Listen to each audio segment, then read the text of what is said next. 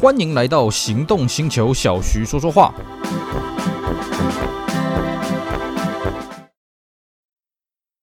纯正欧洲制造，Skoda Comic，新年式搭载全速域 ACC 与车道智中，搭配全彩数位仪表，全部拥有就是这么简单。生活修旅新境界，Skoda Comic，Skoda 聪明的就懂。Hello，大家好，我是 Celsius，非常高兴呢，又在这边跟大家空中聊聊天。今天呢，我们来跟各位聊一款我觉得非常经典的一款车啊。那么这款车的车名大家可能有点陌生啊，它叫 Sola 哦，拼法叫做 S O A R E R。好，讲 s o a r 这个车子呢，大家可能很陌生啊。那我们用另外一个称呼叫做 Lexus SC，哎，大家应该就耳熟能详了吧？今天我们来跟各位介绍一下这个第三代 s o a r 这款车，也就是第一代的这个 Lexus SC 这款车啊。那这个我们这一集的节目内容呢，会很长哦，那我们会分成两集左右，呃，跟大家来探讨这一款车子，因为这款车子真的有很多故事可以讲啊。这个或许呢，你在路上呢看不太到这个第三代的 SC 啊，啊，尤其在华人地区啊，这个车子并没有卖的很多。但是呢，这款车它背后的底蕴、背后的故事相当的有意思啊。我们今天呢，就来大家好好来品味这款车它的源远流长。好，那么我们首先讲哦，Sora 这个车子是一直到第三代才外销嘛，啊，才有这个所谓的 Lexus SC 啊，也就是说呢，在此前呢，在日本已经推出了两代，而且呢，这两代呢，其实在日本呢，造成很大的这个波澜呐，啊，我们研究这个日本车子呢，会听过一个名词叫做细马 Kencho 啊，细马现象。那西马 Kenjo 呢？这个名词就是说呢，在这个一九八零年代后期，你上推出了 Gloria Cedric 细马这款车子，那么造就了这个日本的这高级车的这个大幅泡沫化的进程。那所以呢，就发展出这个西马 Kenjo 这个社会化啊，这个社会的名词来形容当时纸醉金迷的泡沫经济的买气。那其实了啊、这个日本的汽车呢，创造出社会名词呢，并不是由这个西马 Kensho 细马这款车子来始作俑者的了啊啊不，不要说。使用者，这不是什么坏事嘛？啊，最早的开端呢，其实可以追溯到这个 Soarer Boom 这个名词了啊，也是就是所谓的这个第一代 Soarer 所创造出来的 Boom 啊，也是一个热潮的一个名词。为什么第一代的 Soarer 出来之后呢，会产生这么大的一个市场上的震撼呢？其实呢，我们就要回到这个当时它开发的缘由了啊。第一代的 Soarer 底盘代号是 Z 十，那相对呢，我们讲的这个 Lexus SC 第一代呢，它是第三代的 Soarer，所以它底盘代号是 Z 三十。那最后所谓的 L 呃这个 Lexus SC 四三零，它所谓的它是所谓的 Z 四十。那么第一代 Z 十呢，它的开发是一九七六年那个时候开始的啊。那各位，如果你对日本车有研究的话，你会想到，哎，一九七六年那个时候，嗯。投塔会开发这个车不意外，为什么呢？因为那时候投塔已经打完一场大战了啊、真的是一场这个非常艰辛的大战。什么大战呢？叫做昭和五十三年规制啊、呃，这边跟大家再稍微解释一下啊，这个昭和五十三年呢，等于一九七八年。什么叫做昭和五十三年规制呢？就是要符合一九七八年日本政府定出来的这个排污的法规啊！那关于这个排污的法规呢，我们之前在跟各位介绍皇冠这款车，我们介绍到第五代的时候呢，有花了啊、呃、很多篇幅跟大家介绍了。我们这边这个各位有兴趣的话，可以找那集出来听一听。我们这边呢就简单的来讲，基本上就是所谓的这个一九七零年初期，美国这个通过了所谓的。麦斯基法案、大气净化法啊，要求这个各项工业产品啊，这个工业这个工厂啦，什么要这个排污要降低啊啊。那日本呢，因为是这个美国的好哥们嘛，所以呢也跟着，哎呦，我们也要来搞这个东西。结果呢，这个政策一颁布出来呢，把日本车商全部都搞垮了。所以呢，各位会发现，哎。以前在七零代初期啊，这个日本的速度竞赛啊，啊、这个你上的 Skyline GTR 啊，跟这个 Toyota 的这个 Celica 啊，当然 Celica 这个动力不怎么样了啊，那个什么 Isuzu 的 Ballad GTR 啊，两边的斗得你死我活，哎，怎么忽然到了这个七零代的中期，全部都不见了啊？Skyline 这个车子反正变成一台乖乖牌的家庭用车了，这怎么回事呢？就是这个所谓的麦斯基法案啊，因为呢，这个日本车商发现，哎呦，他这个车子这个引擎动力这么强，可是这个排污过不了这个环保法规啊，这没有用啊。那丰田当时为了要通过这个所谓的昭和五三年规制、五一年规制呢，投入了真的是整个 Toyota 所有的人力下去弄了啊，这个规模非常的大。那好不容易呢，哦，终于在一九七六年那个时候呢，搞定了这个事情了啊、那 Toyota 当然打完一场大战之后呢，就在想，嗯，那我们打完大战呢，那我们可以来真的研发一些真正有意思的车子了了啊、哦。毕竟呢，在当时另外一个时代背景是什么呢？日本车呢，因为石油危机的关系啊，在海外的口碑越来越好。哎，这个世界上开始接受日本车啊。因为各位要了解啊，此前的日本车呢，在海外是被人家笑的，哈哈哈哈，像那个丰田的皇冠，一九五五年刚出来之后，哎呀，让这个日本的民族自信心大增。你看，我们二次大战结束之后十年，我们就可以推出一款这个自主研发的这个车子，yes 啊，所以呢，在日本国内呢，非常受到欢迎。那当然，日本他们也觉得，嗯，我们这个车呢，一定要外销啊，所以。呢，这个很快的第一代皇冠呢就卖到美国去了。结果呢，卖到美国去呢，才不到一年的时间呢，就 KO 了啊，就这个打包回回来了。为什么？因为这个车在美国的评价非常非常的烂呐、啊！哎呀，这个不适合美国的这种长途高速的驾驶啊什么的啊，搞得一副灰头土脸。当时啊，这个外国对于日本车的评价非常的烂。要一直到石油危机，大家发现，哦呦，这个日本小车烂归烂了，省油啊，经久耐用啊啊。可是相对呢，当时虽然日本车的形象提升起来，可是大家对于日本车普遍的概念就是什么？嗯，你就是一台这个廉价实用的经济小车啊。这个高级车来讲呢，大家还是不认同日本车了啊。就好像我们前几年也不太认同这个韩国的高级车嘛，对不对？然后另外一个是什么呢？欧美也发现，嗯，这样子不对，嗯啊，你这个日本车呢，哎，跑来我们这边欺门踏户，虽然只是一些经济型的小车，但是对我们这些经济型小车构成威胁啊，怎么办呢？嘿嘿，我就开始限制你进口了啊，限制你的数量了。那对日本车商来讲，哎，这样不对呀？为什么呢？虽然说了啊，这个限制进口量呢，这个日本车呢还是供不应求，可是车商他也会算他的利润呢。哎，这样不行啊，因为呢，对车商而言啊，各位要有个观念啊，车子要越卖越大台啊，为什么呢？因为这个利润越高啊，其实对车商来讲哦，研发一台小车跟研发一台大车，还有制造一台小车、制造一台大车哦，那个生产成本是差不多的啦。所以为什么你看这个世界上的这个小车的生产周期都很长，而且呢，专做小车车厂一间一间倒啊，比方说像这个 Smart。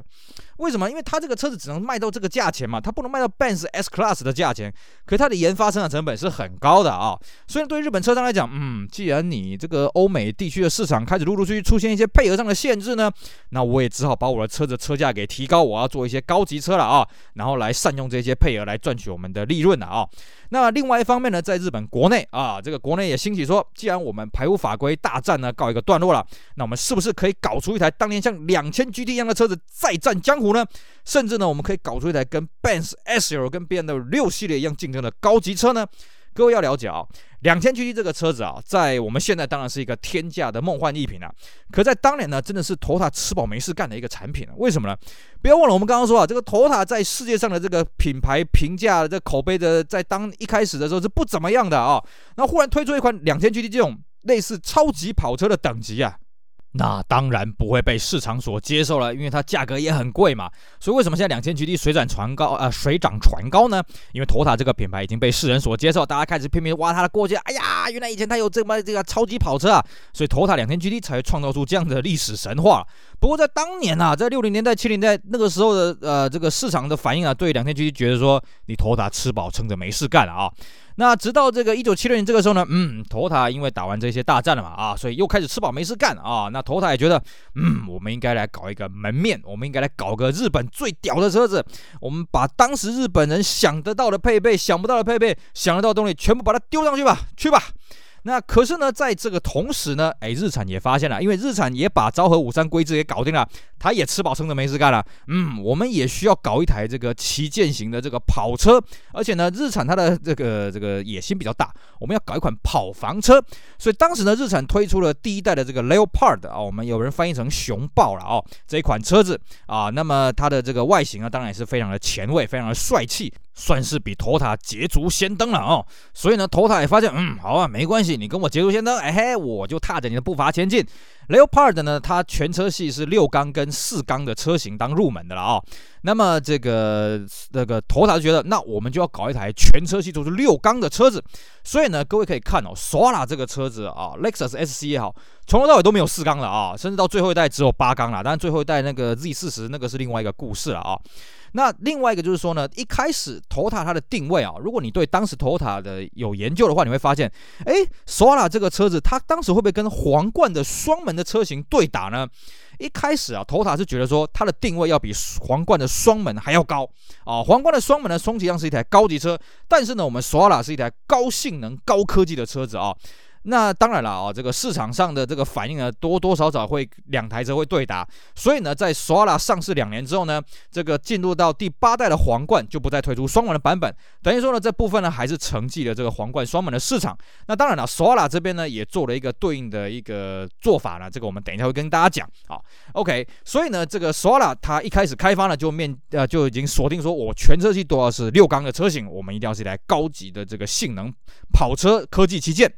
第一代的索拉呢，是在一九八二年啊，一九八一年的二月发表了，风阻是零点三五六啊啊。那么这个当时在发表的时候呢，因为它的这个内装外观非常的前卫啊，非常的有科技，所以呢。呃，造就了所谓的 Solar Boom 嘛，哦，那 Solar Boom 这个定义是什么？我们等一下会跟各位讲。我们现在介绍一下这个第一代的 Solar，它到底有什么神奇的东西啊？它用了一堆科技啊，用什么 TCCS 啦、ECT 啊、TMS 啊，这个电子避震啊、电子仪表、旅行电脑、电子恒温啊，哦，真的是当时日本所有车子里面的佼佼者了哦，在国产车，日本国产车也是闻所未闻。那么它的引擎阵容呢，一开始呢是五 M。两千八百 CC 啊，也就是皇冠的同一颗引擎，那一百七十匹最大马力。另外一个入门呢，走的是一 G 啊啊，一 G 的这个单凸的 SOHC 的版本啊，一百二十五匹马力。这颗一 G 引擎呢，也就是后来啊，这个第一代 Altezza 第一代的 Lexus IS 用的那一颗了啊，这个时候就已经出来了。那一上市呢，就爆卖了啊，所以形成了所谓的 Solar Boom。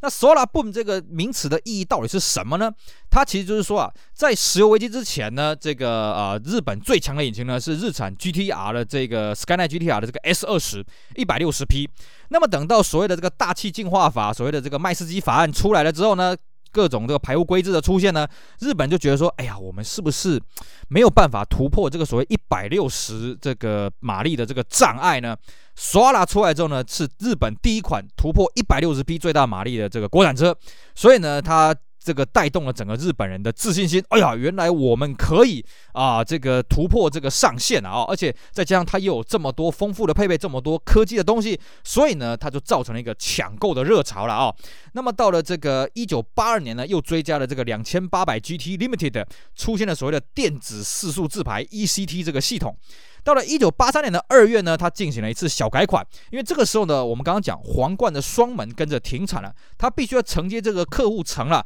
所以它追加了一个介于呃这个二点零一 G 的引擎跟二点八的这个五 M 的引擎中间款，是这个涡轮增压版本的一 G 啊啊、那么这个有带有这个中央冷却器，马力是一百六十匹啊啊。其实呢，这边要跟各位讲，这个中间车款的出现还有一个很大的缘由，是因为日本的税制啊。因为在当时啊，其实现在也是一样啊。日本的车子呢，轿车的一个分界点，除了 K car 以外呢，就是两千 CC 啊。这个当然车长宽有一个限制，就四米七车长，一米七的车宽以内，两千 CC 以内的车子呢，它缴的税金是很低的啊。到了一九八零年代后期才改这个税制啊。那么在当时呢，对于有一些这个经济实惠人来讲，他不想要买这个二点八税金太高，但是呢，二点零 NA 它的动力又太弱，所以呢，刚好就推出个中间型的二点零涡轮增压，又省税，动力又够了哦。而且呢，那个时候也导入了所谓的电子的这个 TMS 这个进化版的避震器啊。